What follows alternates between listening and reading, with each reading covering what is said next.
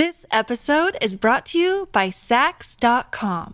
At Saks.com, it's easy to find your new vibe. Dive into the Western trend with gold cowboy boots from Staud, or go full 90s throwback with platforms from Prada. You can shop for everything on your agenda, whether it's a breezy Zimmermann dress for a garden party or a bright Chloe blazer for brunch. Find inspiration for your new vibe every day at Saks.com. Hey, it's Ryan Reynolds, and I'm here with Keith, co star of my upcoming film, If, only in theaters, May 17th. Do you want to tell people the big news?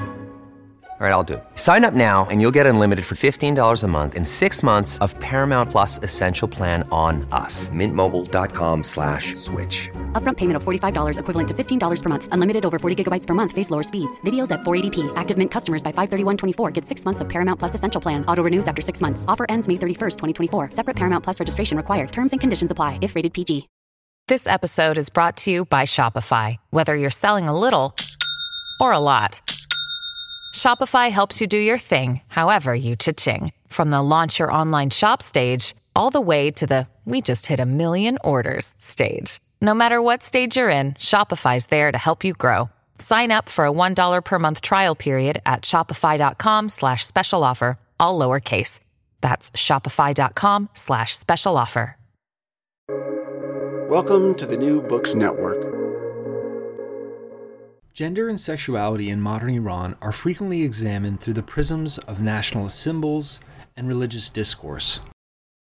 In Revolutionary Bodies, Technologies of Gender, Sex, and Self in Contemporary Iran, published with Bloomsbury in 2020, Kristin Soraya Batmanghelichi takes a different approach by interrogating how normative ideas of women's bodies in state, religious, and public health discourses have resulted in the female body being deemed as immodest and taboo.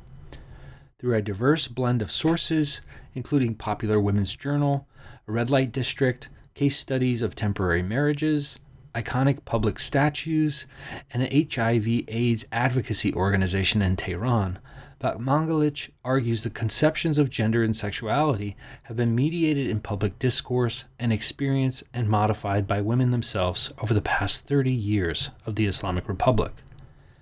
In our conversation, we discuss the regulation of gender and sexuality through bodily technologies, tensions between state notions of modernization and Islamization, how Iranian women were visualized in the pages of magazines, a microhistory of the red light district in Tehran, organizing sex work within Islamic frameworks through temporary marriages, reinforcing Islamic public morality through the regulation of public spaces, the disfiguring of female mannequins, the challenges of ethnographic research and learning to ask new questions, and notions of gendered work in contemporary Iran.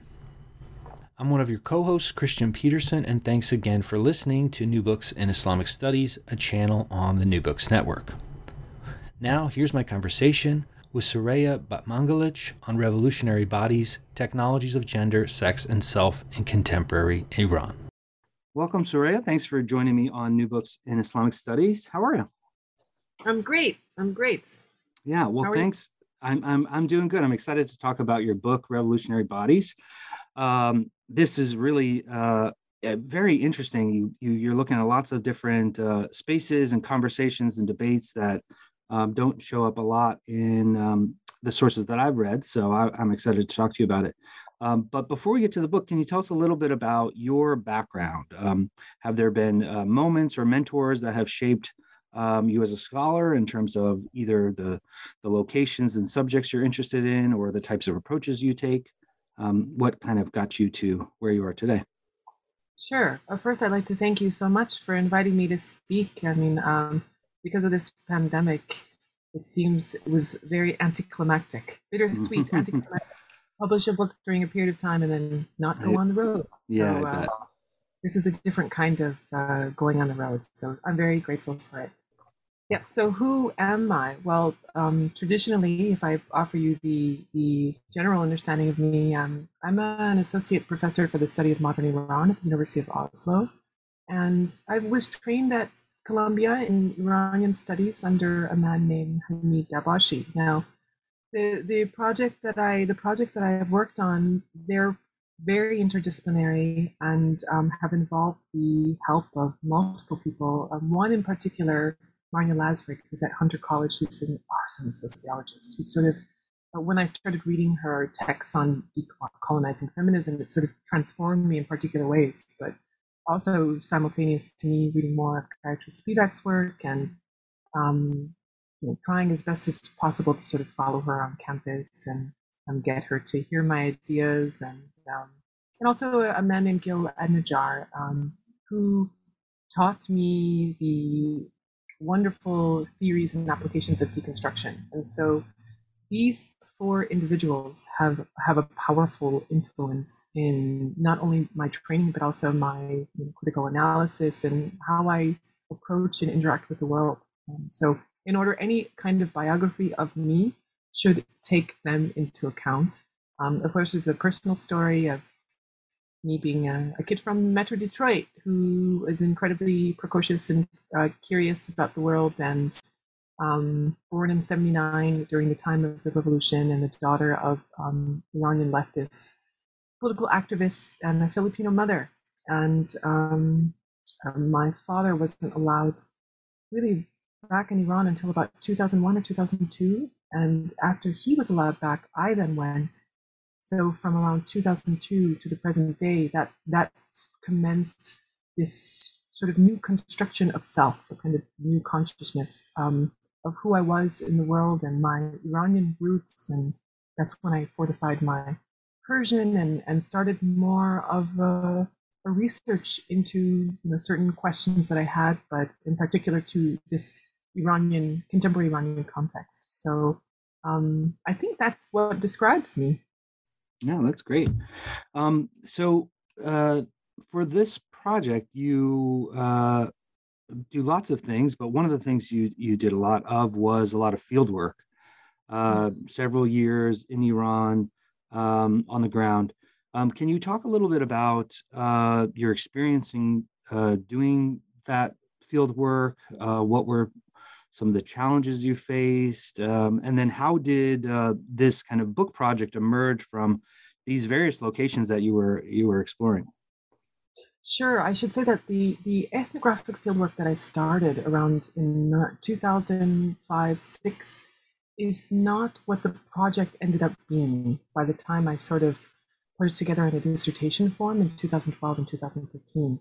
Um, when I was doing my master's, I was really interested in, in sort of constructions and forms of maternity um, in, in Iran. And um, as I, and I was also in sort of trying to involve myself in some marginal way, but in, in some way um, in the Iranian women's movement. So I've always been a feminist, but it's like when I started going to Iran around 2002 and 2003, by happenstance, I sort of um, fell into a group of the pioneers of Iran's women's movement um, during the time of the Khatami era.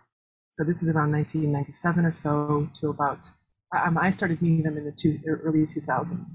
And anyway, it, meeting them, interacting with them, completely transformed not just my way of thinking and interaction with the world, but also my project, right?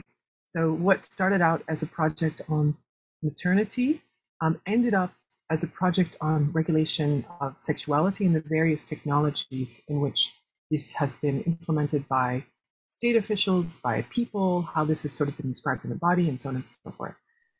Um, and it's a, it is a, it is a project that took around 12 years to complete, um, not just through the ethnographic work, but also allowing what I saw, heard, and read to just remain within me so that I could go through a process of parsing, parsing through analysis that it needed time, right? I needed this kind of uh, marinating period or this simmering period to sort of figure out what did I see, what did I hear, how did I understand it, did I understand it incorrectly, um, and sort of to the accumulation of sources and discourses um, to sort of sift through it and make sense of it. So um, ethnographic fieldwork in Iran started out a particular way and ended up as something com- completely different. There were many challenges, um, and one of them had to be well, um, I had to relearn how to talk to people. I had to relearn. I had to relearn how to. I had to learn and relearn certain social codes of engagement with not just um, the, the, subjects that I was dealing with, the human subjects, I should say, but also, you know, my background in Iranian culture, which was born out of a kind of, of immigrant experience in the United States. And so I came to, went to Iran and sort of thinking, okay, I'm going to be talking to women about their understanding of breastfeeding and so on and so forth. And the questions I would ask them led to led them to or led them and also inspired them to talk about very different subjects um, having to do with not just intimate relations between um, uh, partners but also their experiences of coming to understand sexuality in the context of the islamic republic. And i did not understand that right? Um, i wasn't i wasn't formed in an environment whereby i had to navigate certain social codes in the same manner right um, in Iran, it's very different, as you could guess, it's very different setup whereby there are certain norms and social codes that from the beginning you, you sort of have to learn to, you have to sort of uh, negotiate them. And there are particular red lines that um, you're, for instance, if you're coming from a leftist family of some sort, you know that when you go to school, you don't say certain things about political discussions your family is having or um, you learn to hide certain aspects of your life. You know, you're, it's, a, it's a different kind of performance.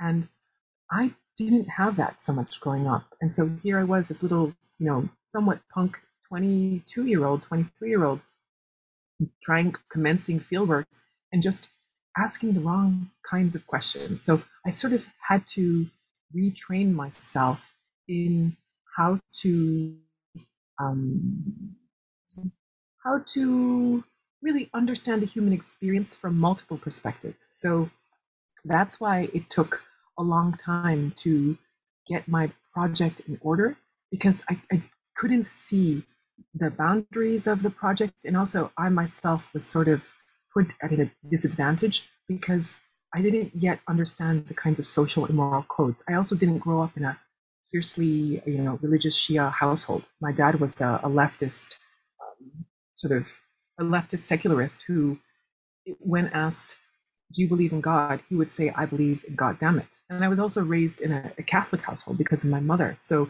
there was so much I had to to learn and relearn. And there are no books for this, right? It's just experience, right? It's a lot of humility, a lot of humbling experiences, um, and a lot of just picking yourself up back again.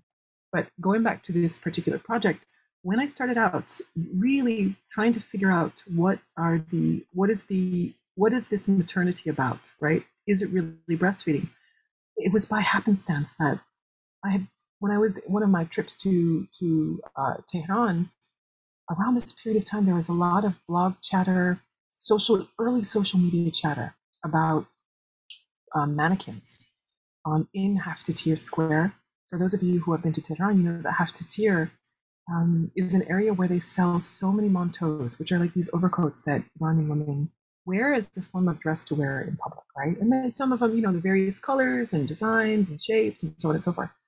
And so in this area, there are so many vitrines, window window vitrines of uh, window displays, I should say, of mannequins sporting, you know, different styles. And the newspapers and blogs report talked about how these mannequins no longer had breasts or that their breasts were, were being chopped off.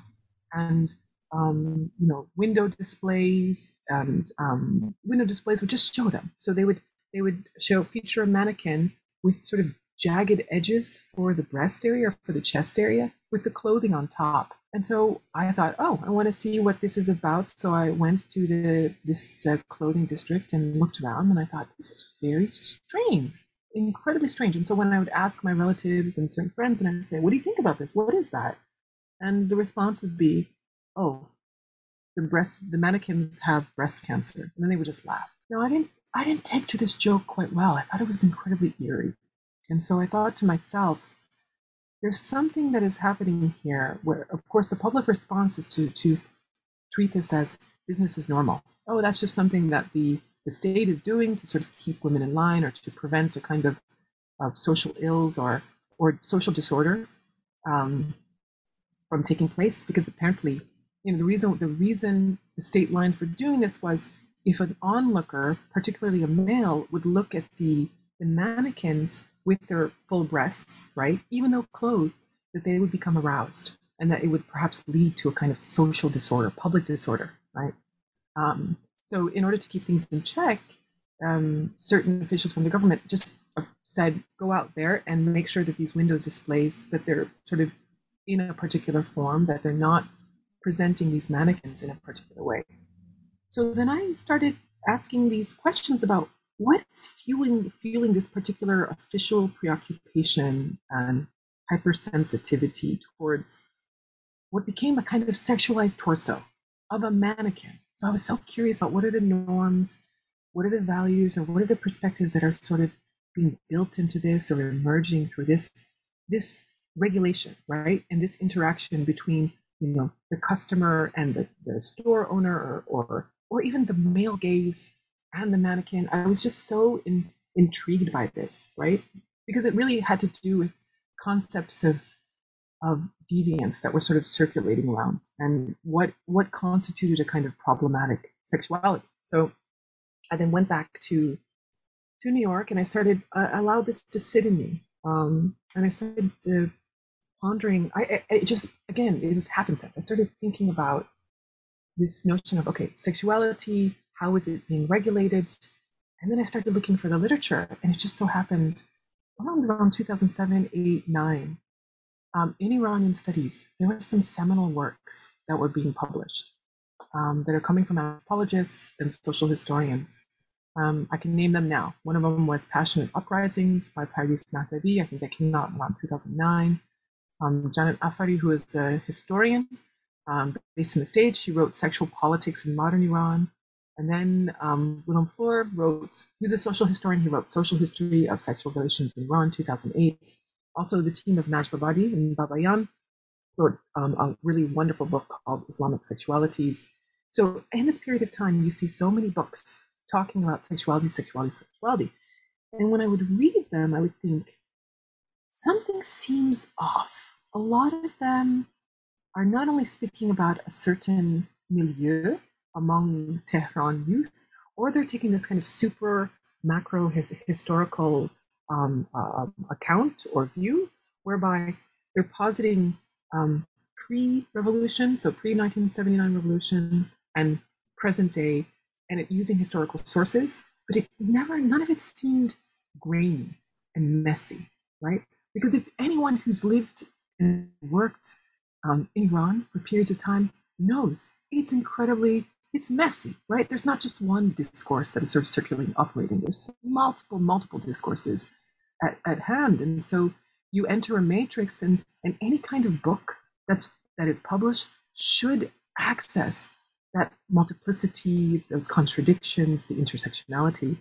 And so I thought to myself, I got to do something about this. So I, I thought it, I almost had this kind of mission to write a book that could convey the multiple the, the multiple intersections the vectors right? That would talk not just about kind of state state discourses of regulation but like if i was if, if i was talking primarily about certain problematics that have to do with sexual deviance and regulation of sexuality that i would talk about marginalized communities right? And then i would talk about people who not in a sense to sort of bring the periphery into the center but to have a kind of con- to start a different kind of conversation right i just needed that i wanted that um, I felt that that wasn't coming out more in the publishing world and even among, even in my classes.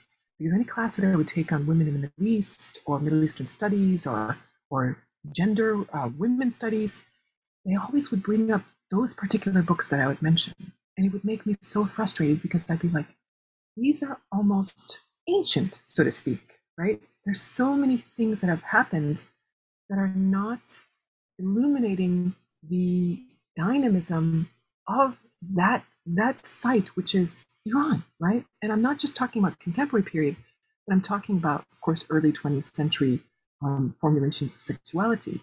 And moving forward, I then the more it's like the more you research and the more you try to consult the core sources, the more you see that they're operating on these these particular grand narratives that situate sort of that, that are focused on 1979 as being a breaking point, right?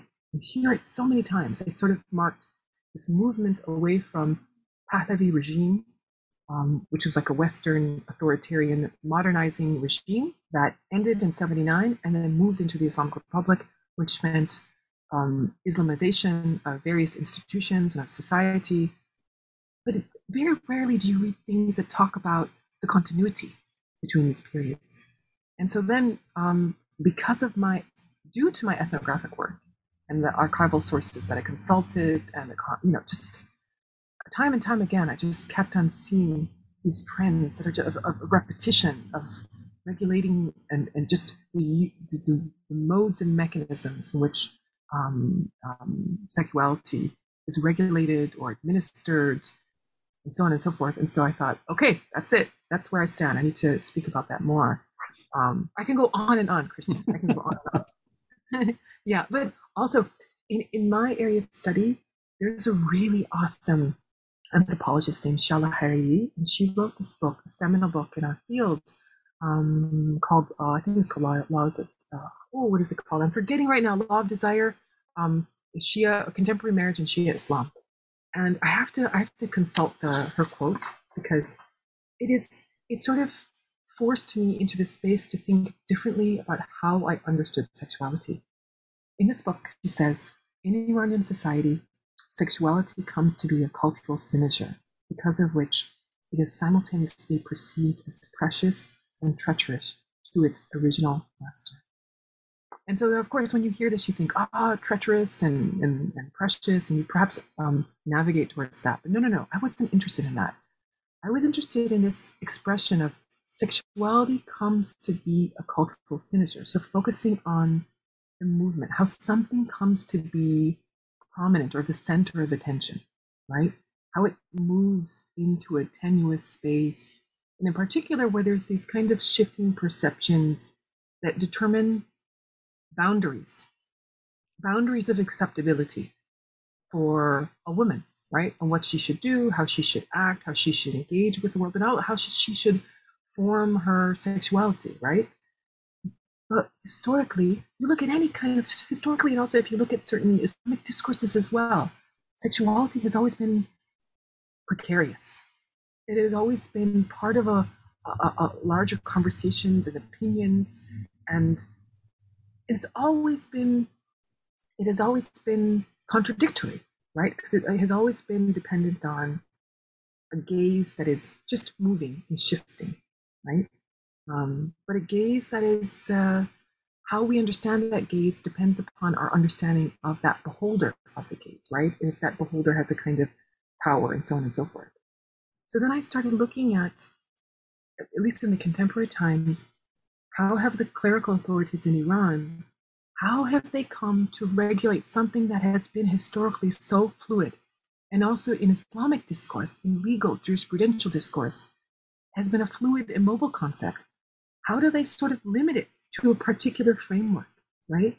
How did they decide? How did they go from from thinking that okay, women are by virtue of having this particular body or having a particular shape, that this then leads to a sexual arousal and then leads to a social disorder, and then therefore they should take care of it by disfiguring a non living thing as a way to kind of control public morality. So, yeah, I went deep into the quote unquote heart of darkness and I started looking at, you know, multiple discourses um, that dealt with, you know, women's status, their health, morality, modesty discourses um, that feature in, you know, not just um, um, of the Quran, but in like um, certain risalat, which are the opinions of the Marja-e Taqlid, who are the grand ayatollahs among the Shia hierarchy, and what are their opinions on sort of obedience, women's obedience, or or this um, something called tamkin, which is a kind of uh, um, one would say it's a kind of is it like a, an, an obligation of of women to sexually um, satiate their husbands when the husbands want to initiate um, sexual relations. So I literally looked at all of these particular subjects and I looked at how all of these discourses, when they met in the form of regulation, why then, not necessarily why then, but how they became almost forgotten, if that makes sense. I don't know if that makes sense. Because when you, if you talk to people today, you say, hey, do you remember that time when those mannequins, the breasts were sort of lopped off? Well, they'll say, really? When? So it's also, it's been forgotten. It's been, it's almost been, it's folded into the annals of the history of Iran, and in particular Islamic Republic Iran, as saying like, oh, this is just something that happened and done with and over with. But then that brings out other questions of what other occasions, events in history, what other discourses have also been folded into the annals of history and then forgotten. So when you when you go down the rabbit hole, Kristian, you, you learn more and more about different sites of regulation throughout Iran's history that are compulsorily forgotten, either because of some particular kind of trauma or because they, they want to forget it because they're trying to build a new ideal or build a new reality. And in my work, that's what led me to looking at sex, sex districts in Iran um, that for you know 100 years uh, were in operation and how they were regulated by the government. Um, and then also looking at different sort of modes of regulation through uh, certain forms of, let's just say, like, uh, you know, this is an iffy territory I'm going into, but using temporary marriage um, to confirm or allow for um, prostitution or, or you know, um, sexual relations between unmarried people for a period of time to be married um, in a uh, religiously legitimate or sanctioned way. And so I just, I literally just tried to, as best as possible, to, to see how these modes and technologies of relation, regulation sort of fed into each other. And that's what produced revolutionary bodies, technologies of gender, sex, and self in contemporary Iran. This episode is brought to you by Saks.com. At Saks.com, it's easy to find your new vibe. Dive into the Western trend with gold cowboy boots from Staud, or go full 90s throwback with platforms from Prada. You can shop for everything on your agenda, whether it's a breezy Zimmermann dress for a garden party or a bright Chloe blazer for brunch. Find inspiration for your new vibe every day at Saks.com. This episode is brought to you by La Quinta by Wyndham. Your work can take you all over the place, like Texas. You've never been, but it's going to be great because you're staying at La Quinta by Wyndham. Their free bright side breakfast will give you energy for the day ahead. And after, you can unwind using their free high speed Wi Fi. Tonight, La Quinta. Tomorrow, you shine. Book your stay today at lq.com.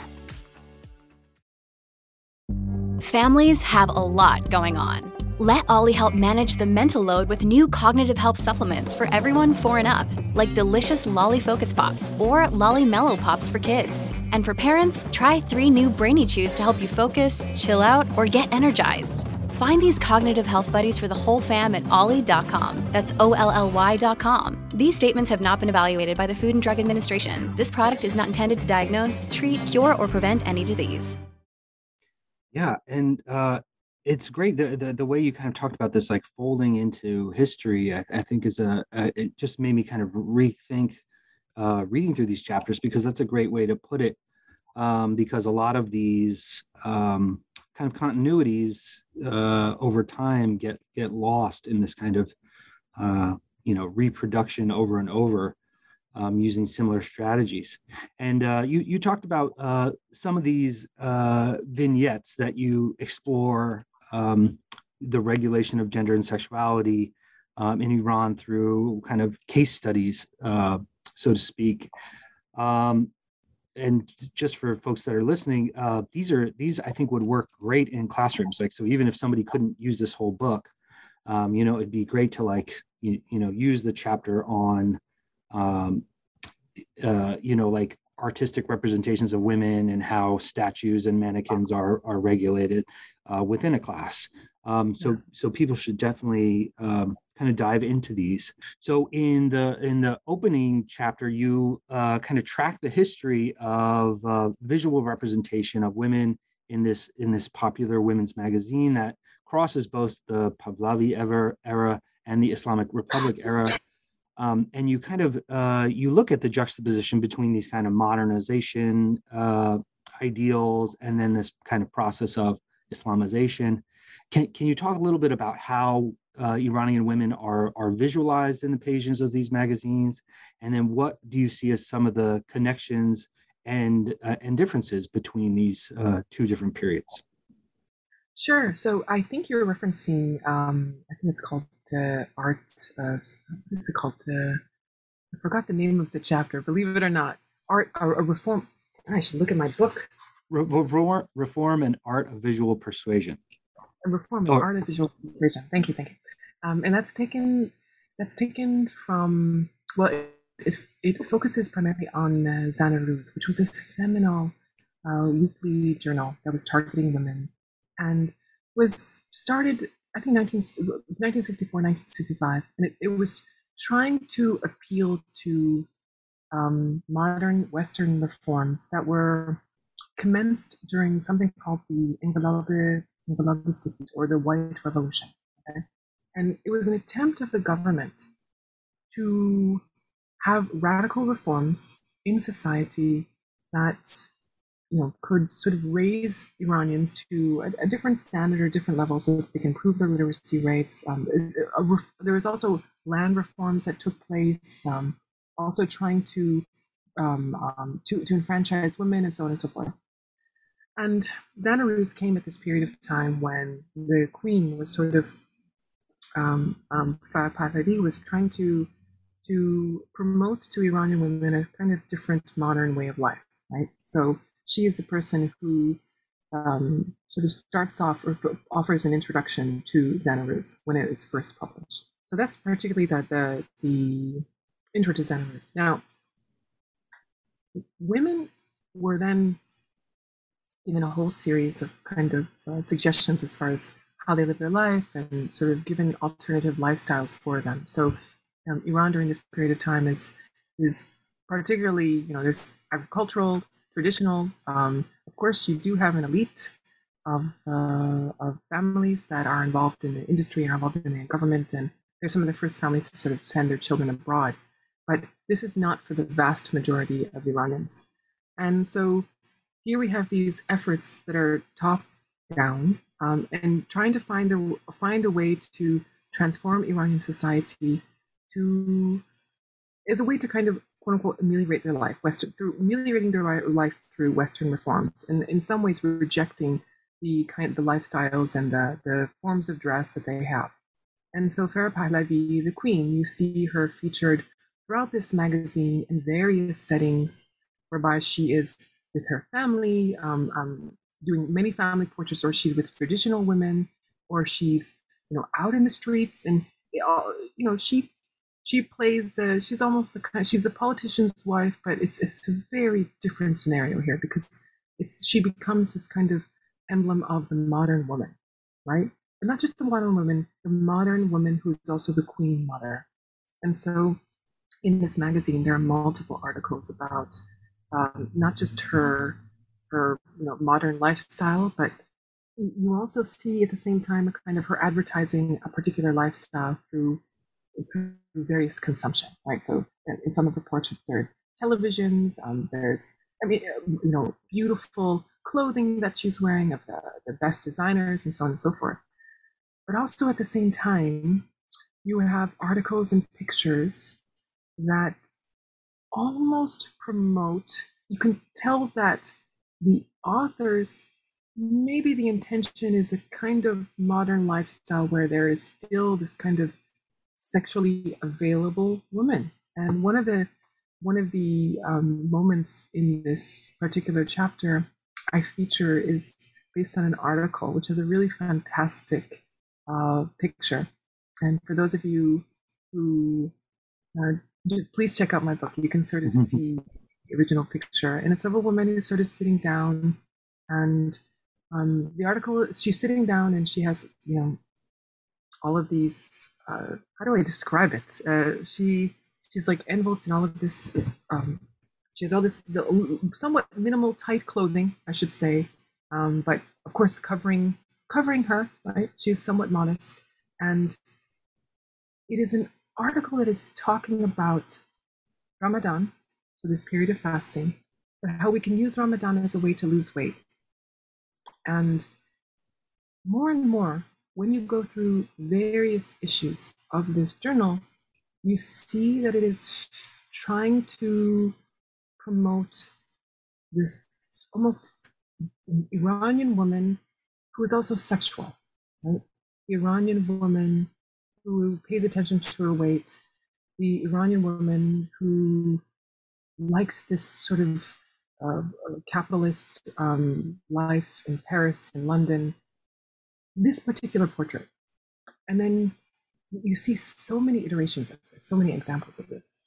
And then you, you feature, you go into 1979, and when the editors are sort of, um, editors change, and you have a very different setup. You have more of, you know, the, the, the, Iran for about two years goes through a period of, of cultural revolution where they try to, they, they shut down universities and they shut down various institutions and they try to uh, you know, change the, the staffing and to Islamize uh, the, the schooling curriculum and so on and so forth.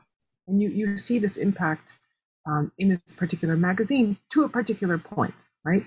So, for instance, it, it, on one side you see articles on, on that are you know blatantly referring to women and the religious duties and the motherly duties and so on and so forth. But in the, you just look to the advertisements and it's about surgery. It's about losing weight. Um, it's about how to maintain uh, a good body and so on and so forth. And so then you you start to see what are the where is that that continuity, right? It, 1979 seems less and less like a uh, like a break breaking point, but more like okay, yes, we're in a different regime, but in the same time, these ideals of how a woman should be, right? Um, not just mother and wife, and so on and so forth, but still the woman has to be available to her husband in a particular way sexually or has to perform particular duties right um, and so i just i just kept on seeing this particular treatment right? and it's just hilarious because it shows in this process of islamization nothing is straight right they were just it was as if they were trying the editors were trying to to just make up things on the fly or trying to um, reform on the fly. That, that they had when they said, okay, now we are the Islamic Republic of Iran, they didn't actually know what, how to do that, right? So they you can you can see through trial and error how they're trying to reformulate what it means to be a Muslim woman, what it means to be kind of uh, a Muslim woman mother, right? And they're just they, they the I know the artists who are you know putting forward all of these um, we're making caricatures in the in the post 79 iteration of Zan-e Ruz. They're just drawing in headscarves or um, oh, and you also start to see them the flattening of the bodies and so on and so forth. And so it just charting this was a pretty fascinating experience, right? To see how that process of Islamization, um, how it wasn't actually so hard in the beginning that people were just trying to figuring out um, and, and sort of by happenstance figuring out certain rules and regulations. And so when you start to see the messiness within which this Islamization process was initiated and um, how it endured, then it makes you start to question, okay, then these this sort of contemporary attempts at regulating morality or the public in some way, shape, or form that also has been equally as messy, right? Um, and equally as contradictory. It's a really fabulous uh, author by the name of Nazanin Shahrokni. She wrote a book called Women in Place. And it's the same. It's, it's regulation, but of trying how the government has tried to regulate women in certain public spaces. And she almost says the same thing as I do, which is like it's this policy making on the fly and trying to figure things out through trial and error. Yeah, of course, you know, state line doesn't say that. Yeah, it's it's interesting because you can see these kind of uh, these threads that continue on, even though there's a seeming change. Um, but it becomes very visible in this kind of comparative uh, approach you took. Um, Another thing you do in the book uh, is you you provide a kind of micro history of the red light district in Tehran, um, and you talk about um, sex work and the, the kind of public image of prostitutes both before the Iranian Revolution, um, and then also you look at um, kind of how this shifts afterward. And you, you, you mentioned this a little bit in the uh, kind of the the the use of uh, the uh, temporary marriage as a way to kind of reformulate uh, sex work. Um, but can you tell us a little bit about this uh, place, this space, right, of uh, of sex work and and what its role was in in Tehran uh, society, um, and then how it shifted over time? Okay, can I first tell you how I came to know about this?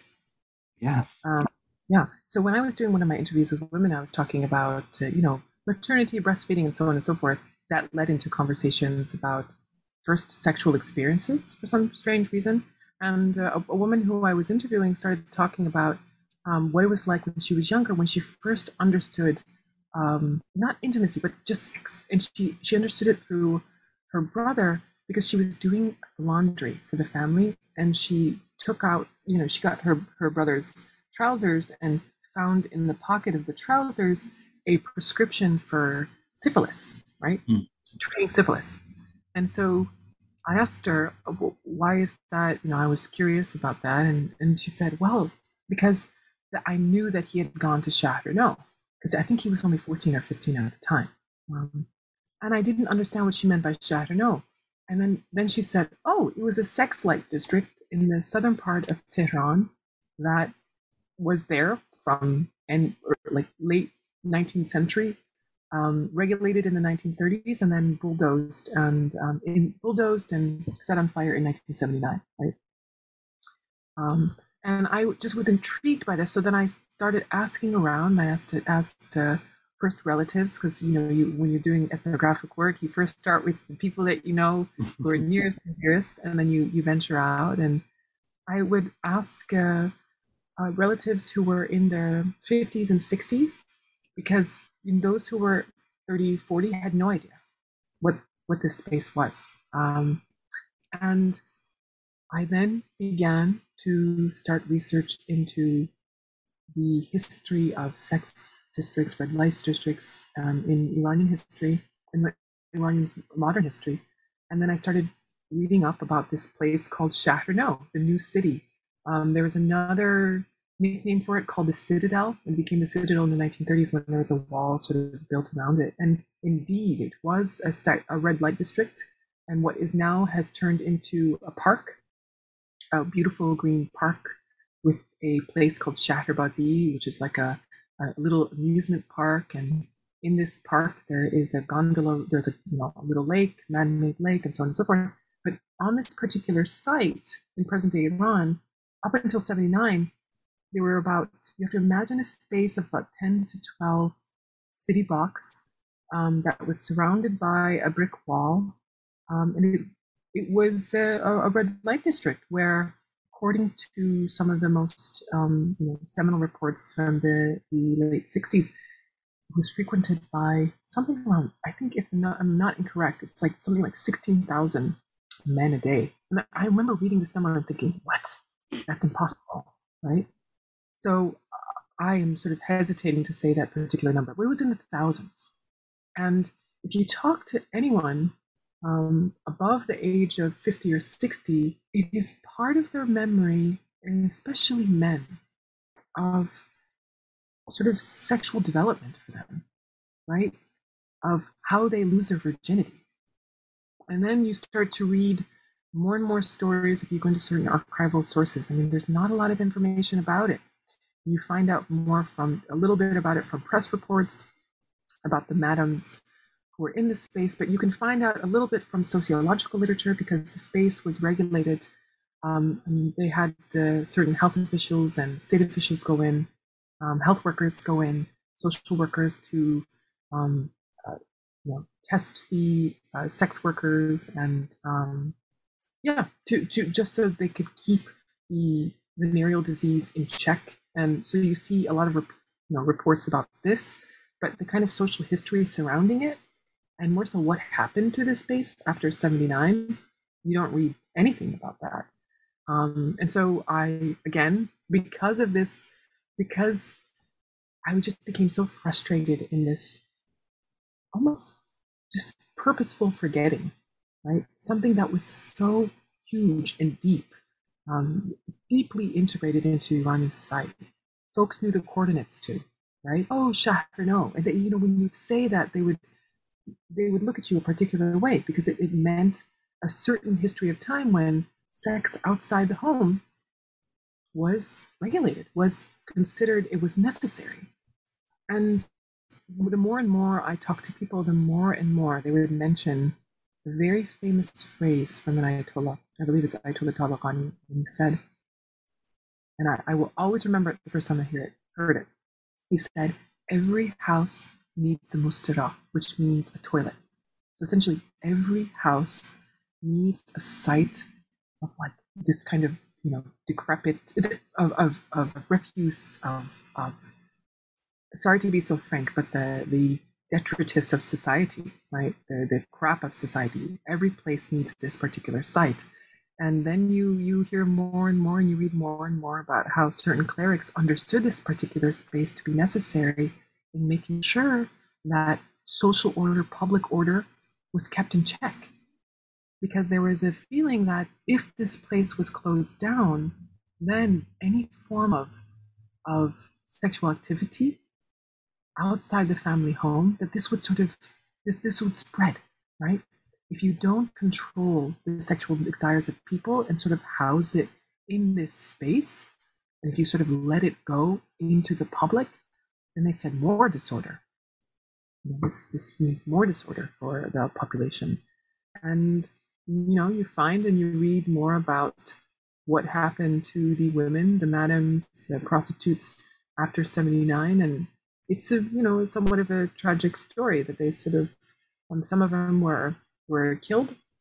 The main madams were killed, but then others were sort of, of fed into this system of um, reintegrating these women into society, but through particular menial jobs or or working on behalf of the Islamic Republic and defending the Islamic Republic. So, um, but defense could be um, not just in being part of the the comités, which were sort of making sure that people stayed in line after the revolution, um, but also, which was a very sad thing, saying that suggesting if these particular women with these pasts, if they married veterans, um, war veterans from the Iran-Iraq War, that you know they would be absolved in a particular way from their transgressions of the past.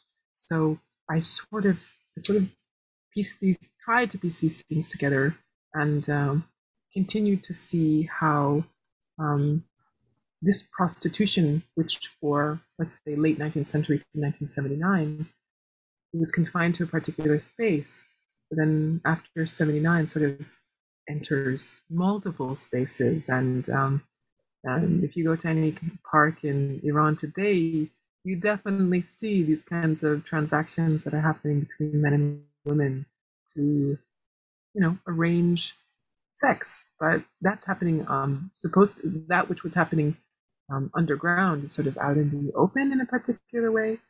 Um, but then you see the state's way of trying to deal with this or solve this particular problem of prostitution.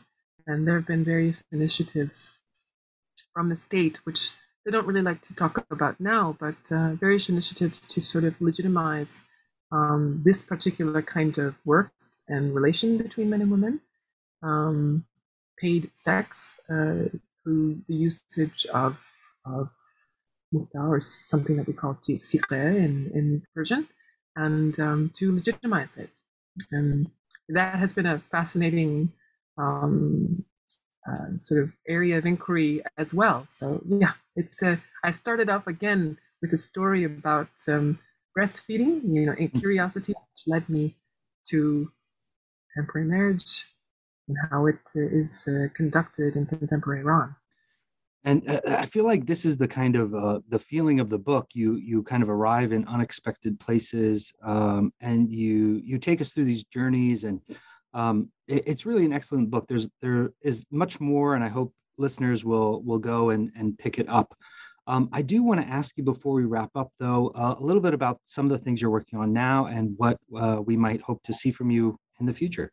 So, my work, because of this particular book, it sort of put me in a position whereby mm, I'm going to be staying back out of Iran for a little bit, for a little bit. So, I've been more interested in I've, we're studying this notion of work. Um, the, one of the most recent things that I've been working on, it, it's the, the, preliminary title is like not working nine to five, unraveling the non-working mother in post-revolutionary Iran. And for any of you who know about uh, the, the labor market in Iran, um, according to recent statistics, about 70, only 17% of Iranian women um, are seen as employed or involved in the labor market. And this is incre- an incredibly low figure um, in large part. So compared to 64% of men, um, this is an incredibly low figure, especially because uh, it's often said that more than half or up to 65% of, of university students and actual graduates are women, right? So it can't just mean that women are getting their degrees and then they're just not finding work at all. Um, and according to these official statistics from Iran, um, the reason why it's such a low number, they say, is because women want to do, th- they want to go to their family, they have sort of family responsibilities. But then this, of course, doesn't um, take into account the kinds of, of really hard working conditions that women are finding themselves in informal work. So in sort of black market work, uh, workshops and so on, part-time work and work and, and actually online work so I'm really interested in sort of seeing when this notion of work, paid or un, unpaid, especially not just in the you know in the public sphere, but also um, household work, how that was constructed um, after the revolution, and sort of seeing its different developments. Um, and so I see this to be a rather fruitful area of inquiry, but we shall see. We shall see. Yeah, it sounds exciting and it sounds really interesting. It sounds similar in the way that, you know, you could arrive in very unexpected places. So, um, well, good luck on that project and thanks for talking with us about this wonderful book. Thank you. And thank you so much, Kristian, and to your listeners for hanging with me for the past 45 minutes. That was my conversation with Soraya Batmanghelichi about revolutionary bodies, technologies of gender, sex, and self in contemporary Iran, published with Bloomsbury in 2020. Thanks again for listening to New Books in Islamic Studies.